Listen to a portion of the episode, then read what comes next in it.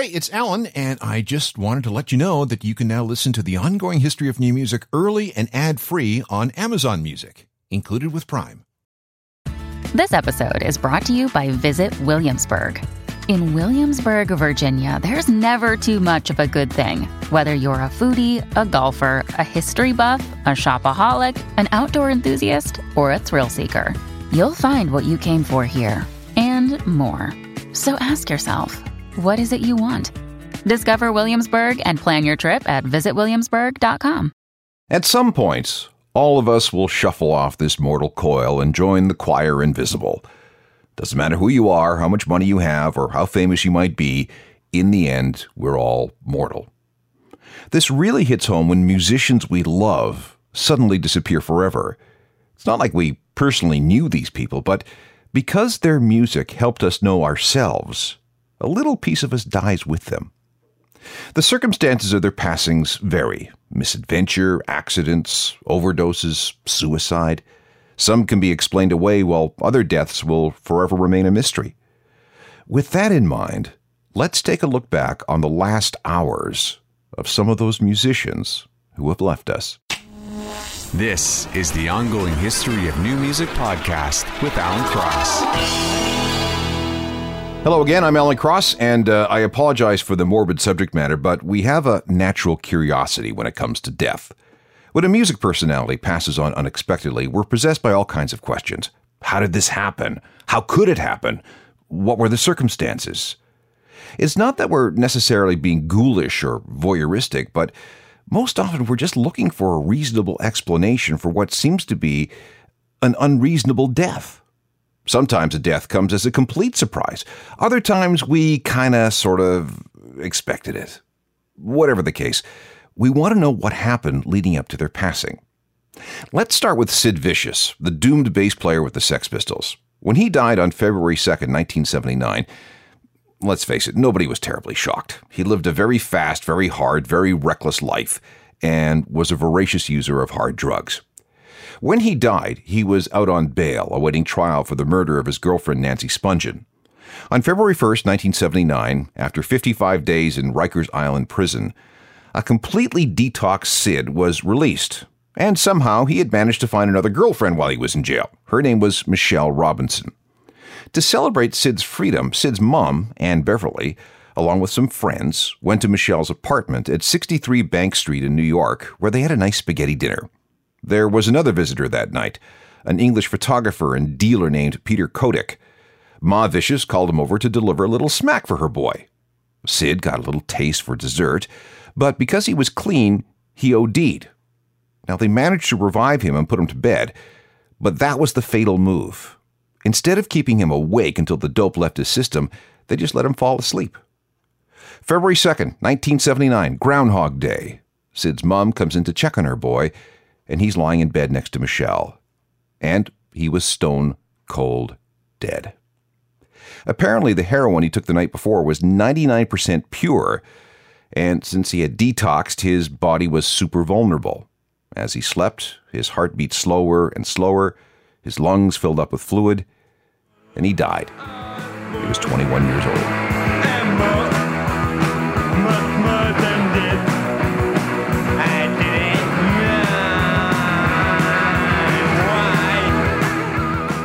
Sid Vicious, dead of a heroin overdose on February 2, 1979. Apparently, the family couldn't find a New York funeral home that would take his body, so he ended up being cremated in New Jersey. His ashes were apparently spread on Nancy Spungen's grave in Philadelphia. Next up is Ian Curtis of Joy Division. Ian died by his own hand on May 18, 1980. He'd been in very poor health, suffering from epileptic seizures that were exacerbated by a crazy cocktail of prescriptions, drinking, illegal drug use, poor diet, late nights, an impending divorce, an affair he was having with a woman from Belgium, worries about money, and pressures to keep on performing with the band despite all these problems. The final Joy Division show was held on May 2, 1980. During the final song, Ian fainted and went into another grand mal seizure. The decision was made to cancel all shows before the band left for their first ever North American tour in two weeks. There were no seizures during that time, and Ian seemed to be in good spirits. On Thursday, May 15th, 1980, Ian hung out with bass player Peter Hook playing pool in a local pub. The next day, Peter dropped Ian off at his parents' house with instructions to start packing because, well, they were going to have to be on a plane to America the next week. On Saturday the 17th, Ian was supposed to go over to guitarist Barney Sumner's place so they could go water skiing, but for some reason Ian bailed, saying that he wanted to rest up. And besides, there was a really cool movie on TV Saturday night that he wanted to see. That evening, Ian went back to his house at 77 Barton Street in Macclesfield, a part of Manchester. His wife Deborah was out, working as a bartender at a wedding reception. She knew he was at the house. In fact, they'd spoken. Ian said he needed some time alone and made Deborah agree that she wouldn't come home until after 10 the next morning. Totally exasperated and not wanting to fight anymore, she said, Fine. She spent the night at her parents' house. Once she was gone, Ian sat down to watch his movie, which was a 1977 film entitled Stroszek, which follows a musician and former mental patient who travels to the U.S. and is unable to decide between the two women in his life. During the movie, he drank several cups of very strong coffee and chased it all down with a shot of whiskey.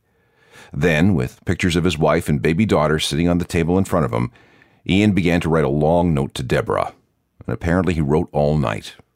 By the time he had finished, the sun was starting to come up. It was the morning of Sunday, May the 18th. Ian went over to the stereo, put on his favorite album, which was The Idiot by Iggy Pop, went out to the garden, got himself a length of rope from the clothesline, and as the sun came up and Iggy sang, Ian hanged himself. It was Deborah who would find him a few hours later.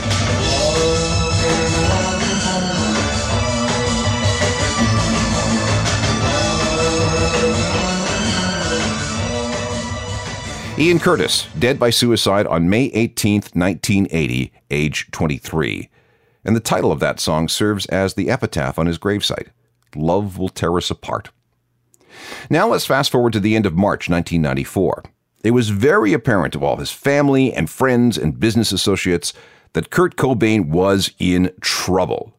He'd already attempted suicide once at a hotel in Rome, and people were afraid he'd try it again. On March 25th, 1994, his wife, Courtney Love, gathered a bunch of doctors and friends together at the house in Seattle to try and scare Kurt into dealing with his problems. This group included Courtney, his bandmates Chris Novoselic and Dave Grohl, touring Nirvana guitarist Pat Smear, and members of Nirvana's management and legal team. This intervention lasted for five hours. When it was all over, Kurt seemed convinced, and he flew to LA on the 30th to check into a rehab unit known for straightening out strung out celebrities. Meanwhile, Courtney went off to do more promotion work on her upcoming album, Live Through This. But before Kurt went to LA, he and his buddy Dylan paid a visit to Stan Baker Sports, a Seattle gun shop. This was March the 30th. Kurt wanted to buy a new gun because the cops took all his old ones. But he couldn't make the purchase because, well, then the police would know. So he gave Dylan the $308.37 to buy a Remington 11 shotgun and a box of shells. Kurt claimed he needed for protection. Kurt went to LA and checked into the Exodus Recovery Center that night. He spent two nights. But on the evening of Good Friday, April the 1st, he scaled the six foot wall in the garden, which was kind of weird since the terms of his stay would have allowed him to just walk out the front door and check himself out. He took a taxi to LAX and flew back to Seattle on Delta Flight 788. By coincidence, sitting next to him in business class was Guns N' Roses bass player Duff McKagan. Duff says that Kurt seemed fine. He even offered Kurt a ride to his house once they landed, but Kurt declined. He signed an autograph or two and then disappeared. And everything that happened afterwards remained shrouded in mystery. We do know that he made it back to his house before 2 a.m. on Saturday, April the 2nd. One of the last people to see him was Callie, the Cobain's former nanny who was looking after the house while everybody was supposed to be in Los Angeles. Kurt, Callie, and Callie's girlfriend had a quick talk at about 6 that morning. Kurt then tried to call Courtney at her hotel in Los Angeles, but she had a do not disturb order on her phone and he couldn't get through. Over the next two days, there were Elvis like sightings of Kurt around Seattle. At a park, at another house he owned in nearby Carnation, with an unidentified friend, at a dealer's house, at a couple of hotels, at a restaurant, and apparently at a store called Seattle Guns, where he bought a box of 20 gauge shotgun shells. Then, sometime in the early, early morning of Tuesday, April the 5th, Kurt woke up in his own bed after sleeping in his clothes. He turned on MTV, but there was nothing interesting on, so he turned down the sound and went over to the CD player where he loaded REM's Automatic for the People album and let it play. We can only imagine part of what came next. This is a non conspiracy version of his death. Kurt lit up a smoke, began to write on a legal sized notepad. The note was addressed to the imaginary friend he'd known since he was a small child. It began, To Boddah. Three cigarettes later, the note was done. He stuck it in the left pocket of the coat he was wearing. Then Kurt fetched the Remington shotgun, also the box of shells, and a cigar box full of heroin out of a secret hiding place. On his way down the hall, he grabbed two towels from the linen closet. He figured that somebody might need them soon. He also stopped at the fridge to get a can of Barq's root beer. Kurt walked outside to the greenhouse in the backyard, which had a room on the second floor. After another five cigarettes, he pulled out a pen and added a few more lines to the note he had written. When he was done, he stuck the pen through the note and jammed it into a pot of soil. Three shells were loaded into the shotgun. A hundred dollars worth of Mexican black tar heroin was cooked up and loaded into a syringe. He jammed it into his right arm, just above the elbow. And before the full impact of the drug hit his brain, he somehow managed to aim and pull the trigger. He had injected so much heroin that he probably never even heard the gun go off.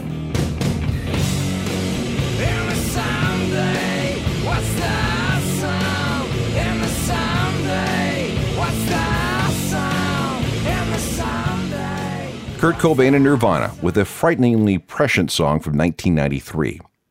When we return, the last hours of Amy Winehouse, Alice in Chains singer Layne Staley, and Shannon Hoon of Blind Melon. I call this program the last hours of, and it's just like it sounds, the last hours of some famous musicians. Shannon Hoon should have been having the time of his life.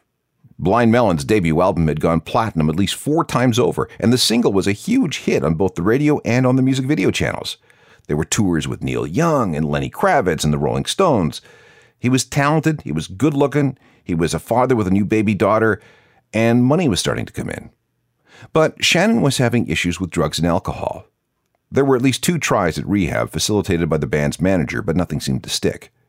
The band did manage to get through the recording of their second album, which they called Soup, and then on September the 19th of 1995, Blind Melon began a projected 18 month tour now, this was specifically against the advice of Shannon's drug counselor. He felt that Shannon was just too fragile to handle such an intense road trip. A minder was assigned to him to keep Shannon clean, but that person was dismissed after 28 gigs on the tour. On October the 20th, 1995, the band played a show in Houston. It was disappointing, and Shannon went on an all night drug binge. Early on October the 21st, the band arrived in New Orleans to play a club show at a place called Tipitina's on Napoleon Avenue. The rest of the group checked into a hotel, but Shannon said that he wanted to go for a walk. There was a call to his girlfriend that lasted 45 minutes, during which time he explained how messed up he was. Around 10 a.m., he went to a place on Canal Street called the Smoothie King for something to eat. While he was there, he apparently spent 45 minutes talking to somebody on a psychic hotline. When he hung up, he went back to the bus instead of checking into the hotel with everybody else. He got undressed and laid down in the bunk of bandmate Christopher Thorne. Two other people were on the bus, both sound techs, both asleep. At 1.30 that afternoon, one of those techs tried to wake Shannon up for a sound check. But Shannon wouldn't wake up. The bus driver called an ambulance while the tour manager started CPR. When EMS arrived, they declared Shannon dead of a heart attack brought on by a cocaine overdose. He was 28. He's buried in Dayton Cemetery in Dayton, Indiana. And the epitaph is from a Blind Melon song called Change. It reads, I know we can't all stay here forever, so I want to write my words on the face of today.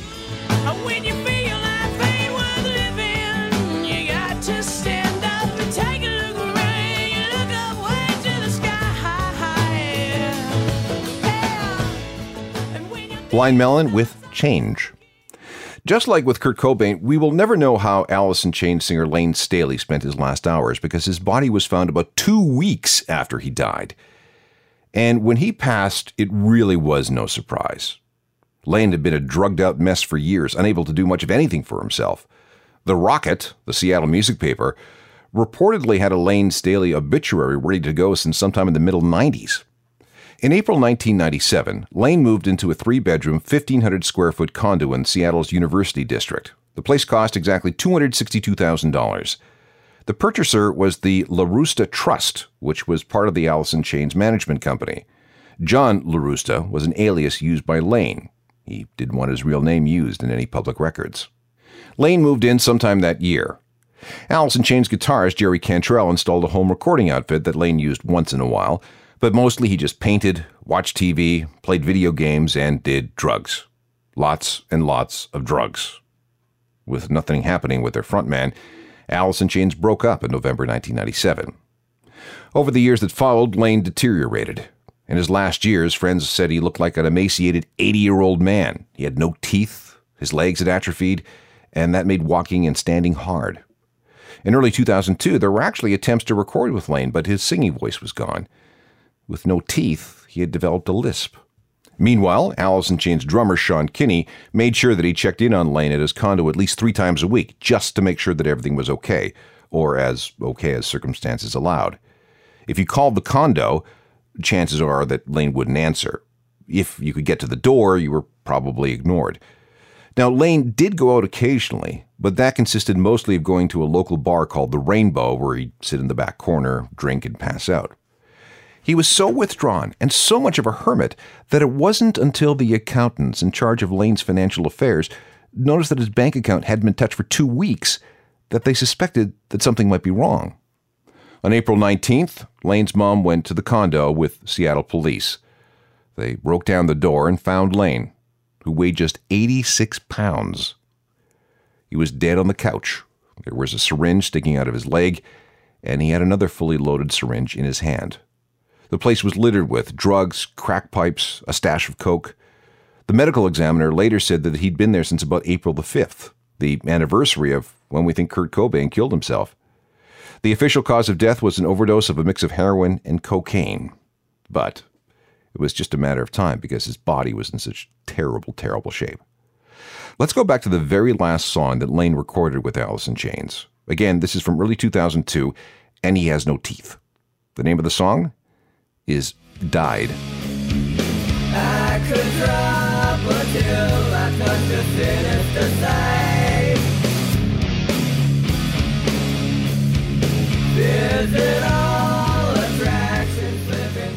The last ever song recorded by Layne Staley with his Alice in Chains buddies. The track is called Died. Amy Winehouse was one of those music personalities who died tragically at age 27. Her death was the subject of a documentary in 2015 called Autopsy The Last Hours of Amy Winehouse. She was a very troubled woman, an alcoholic, bulimic drug addict. She smoked so much crack that she was diagnosed with emphysema in her mid 20s.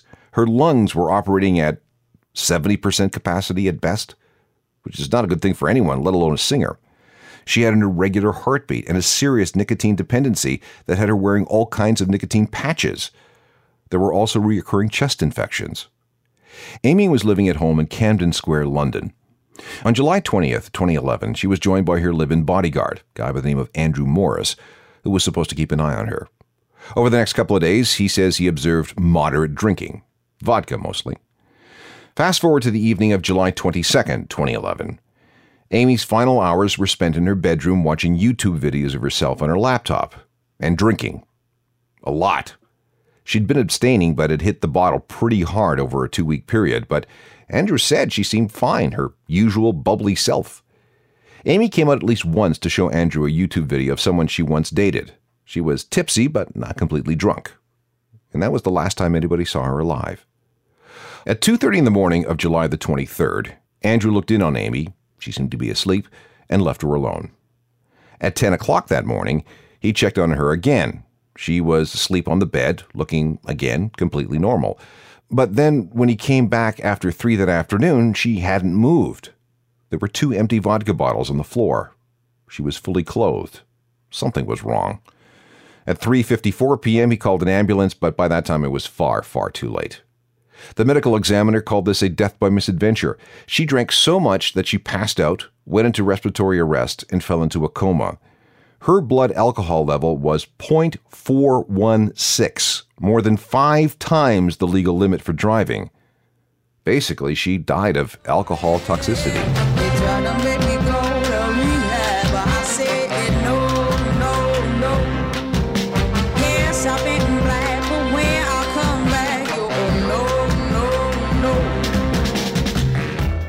Amy Winehouse, who did go to rehab, by the way, but it obviously didn't help. Two more people to look at Chris Cornell and Scott Weiland. The death of Scott Weiland, let's face it, didn't come as much of a surprise. He'd been in and out of rehab and in and out of jail on drug and alcohol offenses for years. He lived his life and conducted his career in total chaos. He'd clean up, then relapse over and over again. Now, it was bad enough when he was with Stone Temple Pilots, but when they kicked him out, it looked like all his support systems were gone. His manic episodes of paranoia and depression took over. In early 2015, rumors were that Weiland was not well. He claimed to have been off drugs for 13 years, but some solo performances seemed to indicate otherwise. After he died, his tour manager said that he saw Scott do coke just so he could drink more. There were other personal problems. His biological father had prostate cancer. His mom, someone he'd been very close to, was also diagnosed with cancer. He'd lost custody of his kids to his second wife, Mary Forsberg. He needed the money. After all the drugs and all the divorces, he was nearly tapped out. Touring was the only way he could earn any income. And his health wasn't good. He was on six prescription drugs, and he had hepatitis C, probably from shooting heroin. In November 2015, his wife, Jamie, went out with Scott on a solo tour. He was drinking heavily, but he promised to get it together when he finally got home. The last time they were together was an American Thanksgiving. On December 2nd, 2015, he and his bassist went out for drinks. Then they went back to the bus. Everything was fine, and everybody left for Minnesota. At around 9 in the morning of the 3rd, Scott got up to use the bathroom and then went back to bed. Later that day, the bus rolled to a stop in the parking lot of a country inn and suites in Bloomington, Minnesota, near Minneapolis. Everybody was set to play the Medina Entertainment Center that night, and Scott was still in his room at the back of the bus. A little later, everybody decided that they were going to go for breakfast, but when they knocked on Scott's door, there was no answer. The rule was if Scott is asleep, leave him alone. Later, everybody went out to the Mall of America, leaving Scott behind in the bus. No big deal here because this was par for the course with Scott. At some point, Scott's wife got a text from him, but he wouldn't respond when she tried to text him back. He wouldn't pick up the phone either. So at 7 o'clock that night, she called the band's tour manager, an ex Marine named Aaron Moeller. Just after 8, Moeller went to the bus. He found Weiland lying in a fetal position in his room, eyes half closed. His body was already stiff. At 8:22 p.m., a 911 call was made about an unresponsive male. By the time they arrived at 8:45, Scott was long, long dead. A variety of drugs were found on the bus Xanax, anti bipolar medication, a quantity of sleeping pills, and two bags of coke. An autopsy was ordered and came back a few weeks later. The result was mixed drug toxicity cocaine, ethanol, which is alcohol, and the amphetamine MDA. The coroner noted other issues cardiovascular disease, a history of asthma, and multi substance dependency. The death was ruled an accident, but the cause of death was very similar to how his brother died in 2007. On December 13, 2015, there was a small funeral at the Hollywood Forever ceremony attended by friends and family. The location of Scott Weiland's remains are unknown. He was just 48.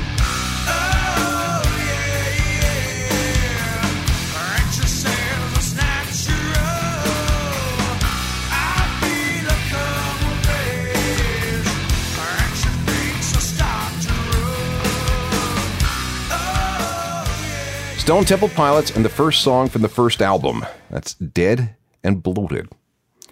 The death of the last person on our list came as a real shock. Nobody expected Chris Cornell to die of anything, let alone by his own hand. On May 17, 2017, Soundgarden played a show at the Fox Theater in Detroit. Depending on who you ask, the band was either on fire or that something was off. Cornell's longtime tour manager was part of that second group. He felt that Chris was messed up and struggling to get through the show. The gig ended at around 11 o'clock. By 11:30, Chris was back at his hotel room, room 1136 at the MGM Grand, about a half mile from the venue. His bodyguard, Martin Kirsten, was with him. Something was wrong with Chris's laptop, and he wanted Martin to help him out with it. So, as he looked at his computer, Martin gave Chris two Ativan pills. This is an anti anxiety medication, and Chris did have a prescription for it, so again, no big deal. Martin left Chris's room at around 11:35.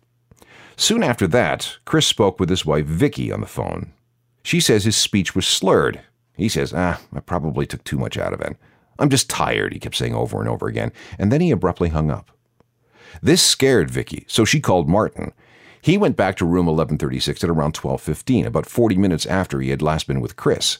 And although he had a key, the door was latched from the inside. He was locked out. He called security, but they told him that they couldn't let him in because he wasn't authorized to enter. At this point, Kirsten had had enough. He kicked the door open. He looked around but couldn't find Chris. But the bathroom door was locked. He kicked that one open too. Inside, Cornell was found laying on the floor, blood running down his mouth, and a red exercise band around his neck. The band had been attached to a carabiner, which is a type of shackle. And I know you've seen these things. They're the U shaped latches that have a spring loaded catch. People use these things to clip stuff to their belt. The carabiner had been jammed tightly into the door frame, leaving indentation marks. Paramedics arrived just before 1 a.m., but it was too late by then. Chris was pronounced dead at 1:30, and the police ruled a suicide by hanging. None of this made sense. What happened in those 40 minutes between when his bodyguard saw Chris and when he had to break down the door? Part of that time was spent on the phone with Vicky. What happened in the few short minutes after he abruptly hung up? Chris didn't have any record of being suicidal. When the toxicology report came back, they found the Ativan, four doses of it, which is a lot, but less than cases where Ativan has been implicated in a death. They found pseudoephedrine, which is a common over the counter decongestant, butalbital, which is a sedative and a strong painkiller, some caffeine, apparently from some no dose tablets he had taken, and Narcan, which was probably given to him by the paramedics thinking that they were responding to an opioid overdose. Some sources also say that barbiturates were found, but that probably refers to the betabutal because that's what it is. They did find broken ribs, but those broken ribs were probably caused by the EMS people as they were giving him chest compressions. None of this changes what happened to Chris. He committed suicide by hanging. But why? Did the drugs contribute to some kind of altered mental state that prompted a very terrible decision in the spur of the moment? His wife thinks so, but we'll never know. Black